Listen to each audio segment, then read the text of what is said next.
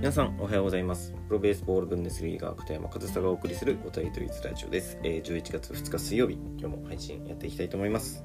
で今日は久しぶりにですね、えっと、フルカウントさんの記事から引用してお話ししていこうかなというふうに思うんですけどもうまさにその通りですと。僕もすごく同意した記事があったので紹介していきたいなというふうに思います。では早速タイトルから読みますね、えー、監督やコーチに「はい」しか言えない。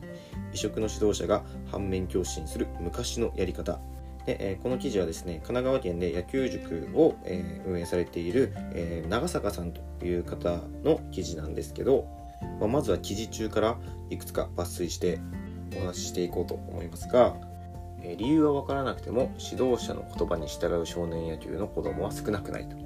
で、え海を渡って4カ国でプレーした長坂秀樹さんは今神奈川県で野球塾を開いている小中学生に指導する上で大切にしているのは練習の意図や理由の説明、えー、子どもたちが指導者になぜを問い指導者が根拠を示す可能関係性が最も大切だと考えていると。でまあこれはですね長坂さんの、えー、経験を踏まえて今たどり着いた考え方みたいなところだと思うんですけど、えー、長坂さん自身が小中学生の頃にえー、指導者に対して「はい」としか言えない環境でしたと。でもまあこれはね結構心当たりある方多いんじゃないかなというか、まあ、僕もそうでした小中高でね大学の時に初めてその指導者というのがいないというか学生野球だったんですよね。まあ、その学生の中で、まあ、その監督とか学生コーチ学生トレーナーみたいな役職の人はいたんですけど基本的にやっぱりあの立場は一緒じゃないですか。ま大学の時に初めてそういった環境で野球をするようになったんですけど、まあ、小中高とやっぱりね大人と子供、えー、指導者と選手というもうその立場でね力関係が生まれるようなところで野球をやっていましたで長坂さんもそうだったようで基本的に指導者に対して「はい」としか言えない環境でしたとでえ監督やコーチは絶対的な存在疑問や質問を口にする余地はなかったというとでそんな中に練習メニューの意図を質問すると返ってきた言葉「いいからやれ」だった。まあ、経験ある方いるんじゃないですかね。まあ経験ある方というか思っていてもまず質問することができない方って結構多かったんじゃないかなというふうに思います。やっぱりね「はい」としか言えない環境だからこれって何のための練習ですかってなかなか聞けないですよね。まあその点ね長坂さんは当時からそういうことを聞いていたということはやっぱりそういうね、えー、すごく当時から考えて野球をされていたんだなというふうにも思うんですよね。で、これは指導者に反抗しているわけではなく、なぜ今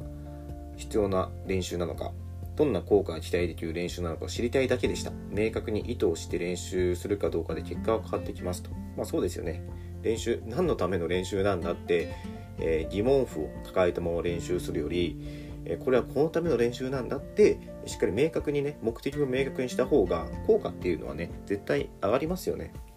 なんですけどやっぱり指導者監督コーチっていうのは、えー、明確な理由を答えてくれなくてそれをねずっともやもや抱えていたんですねでそのもやもや抱えていたのが晴れたのが、えー、大学卒業後にアメリカの独立リーグでプレーをしていた時だったと、えー、アメリカの子供たちは練習メニューを説明する監督コーチに Why? なぜ？と投げかける。そして、指導者たちは Because なぜならこうだからと答えると。そういう関係性を見てこれが本来あるべき形だというふうに思ったんですって。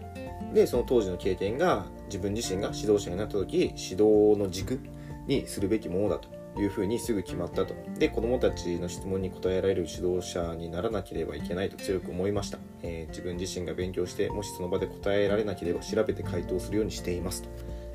まあ、その僕もね海外で野球した経験があって、まあ、僕もその海外で指導者という経験もねしてきた中でやっぱり思うのはまあ、その海外特にアメリカの野球が全ていいとは思いませんし日本の野球の中でも、えー、素敵な部分っていうのはあると思います。両方経験したからこそ言えることだと思うんですけどそんな中でやっぱり関係性選手とコーチの関係性っていうのはやっぱり日本はもっと改善すべき点があるんじゃないかなっていうふうには僕も思ってますし僕もねそのドイツで、えー、子供、えー、小学生中学生高校生と、えー、指導をする機会があったり経験はあります。でその時にねやっぱりね聞かれるんですよ。なぜ？なんでこの練習するのか。その時にやっぱり答えを用意していないとなんで？って聞いて、えー、答えてくれる大人じゃなければやっぱり子供もついていきませんよね。逆になんでって聞いた時にちゃんと丁寧に答えてくれる指導者だったらもっと聞きたいなってこの人についていきたいなこの人に教わりたいなって思いますよね。すごくシンプルなことなんですけど日本ではそれがなかなか行われていなくて、え子供をついてこさすために口答えをさせないみたいなちょっと言い方ね乱暴かもしれないですけどでもそれがさっき言った長坂さんも経験したという練習の意図を聞いたらいいからやれという答えだったと。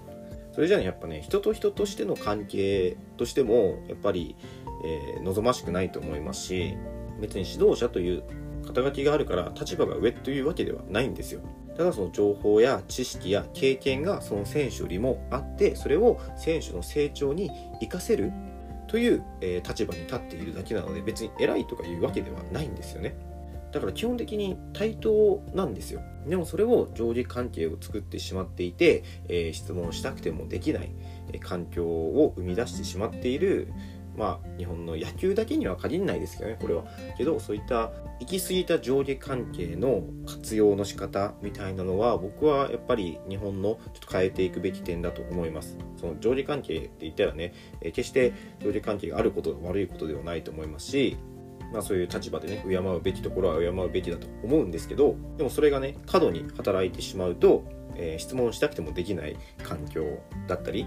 その指導者とか監督コーチの方もその立場に守られてもう勉強しなくてもこれをやれって言ったらやる選手たちもう楽ですよね。やれと言えばやるし、えー、自分が分からなくてもそれを答える義務はないみたいな。それだとやっぱり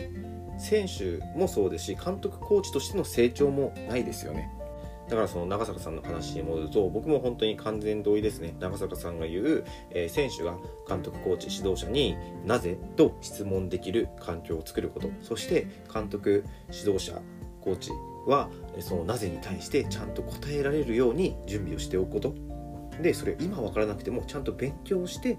後からでもいいからちゃんと答えられるようにすること、指導者なんでねその選手とか子供たちがなぜって思ったことに答えることが、まあ、仕事なんですよ。自分の思い通りにだったり自分が持ってる駒だけで引き出しだけで子供たちに指導するのではなくて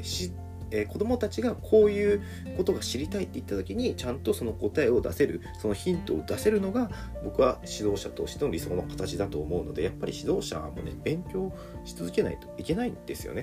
でそれは本当に知識とか情報の勉強もそうでそれに自分の経験とかが加わってその人にしかできない指導とかがあると思うのでもう勉強とか新しい経験をしない指導者っていうのは進歩がないからいつか選手に抜かれていきますよね。でも選手があこの指導者から聞いてももう何も得られないって思った時にはもうそれこそね、えー、質問をしたくてもできないという関係性から質問をする必要がない関係性になってしまってそうなったらもう立場として指導者が下になっちゃうんですよね。表向きでは指導者はずっと立場上ですけど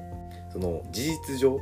もう選手が指導者を必要としてない。それはもう選手はちょっともう上に行っちゃったんですよ。別にその立場の話だけじゃないんですけどもうその気持ちとしてもこの指導者に何を聞いても無駄だ。もう自分の役に立つことを教えてもらえないってなったらもうついていくことはないですよね。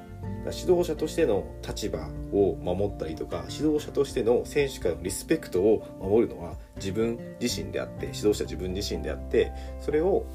するにはやっぱりその選手との関係性ちゃんとなぜと聞ける環境を作るそれに応えられる知識や情報そして経験を持っておく分からなければ調べるいやまた新しい経験をする指導者って決して楽な仕事じゃないんですよね、まあ、そういったことをね長坂さんも言いたかったんじゃないかなというふうに思って、まあ、僕も僕自身の経験からねすごくすごく同意する ところが多かったのでこの記事、えー、本当に今日紹介したのはごく一部なのでもう少しね結構その具体的な指導の内容みたいなところも記事中にはあるので是非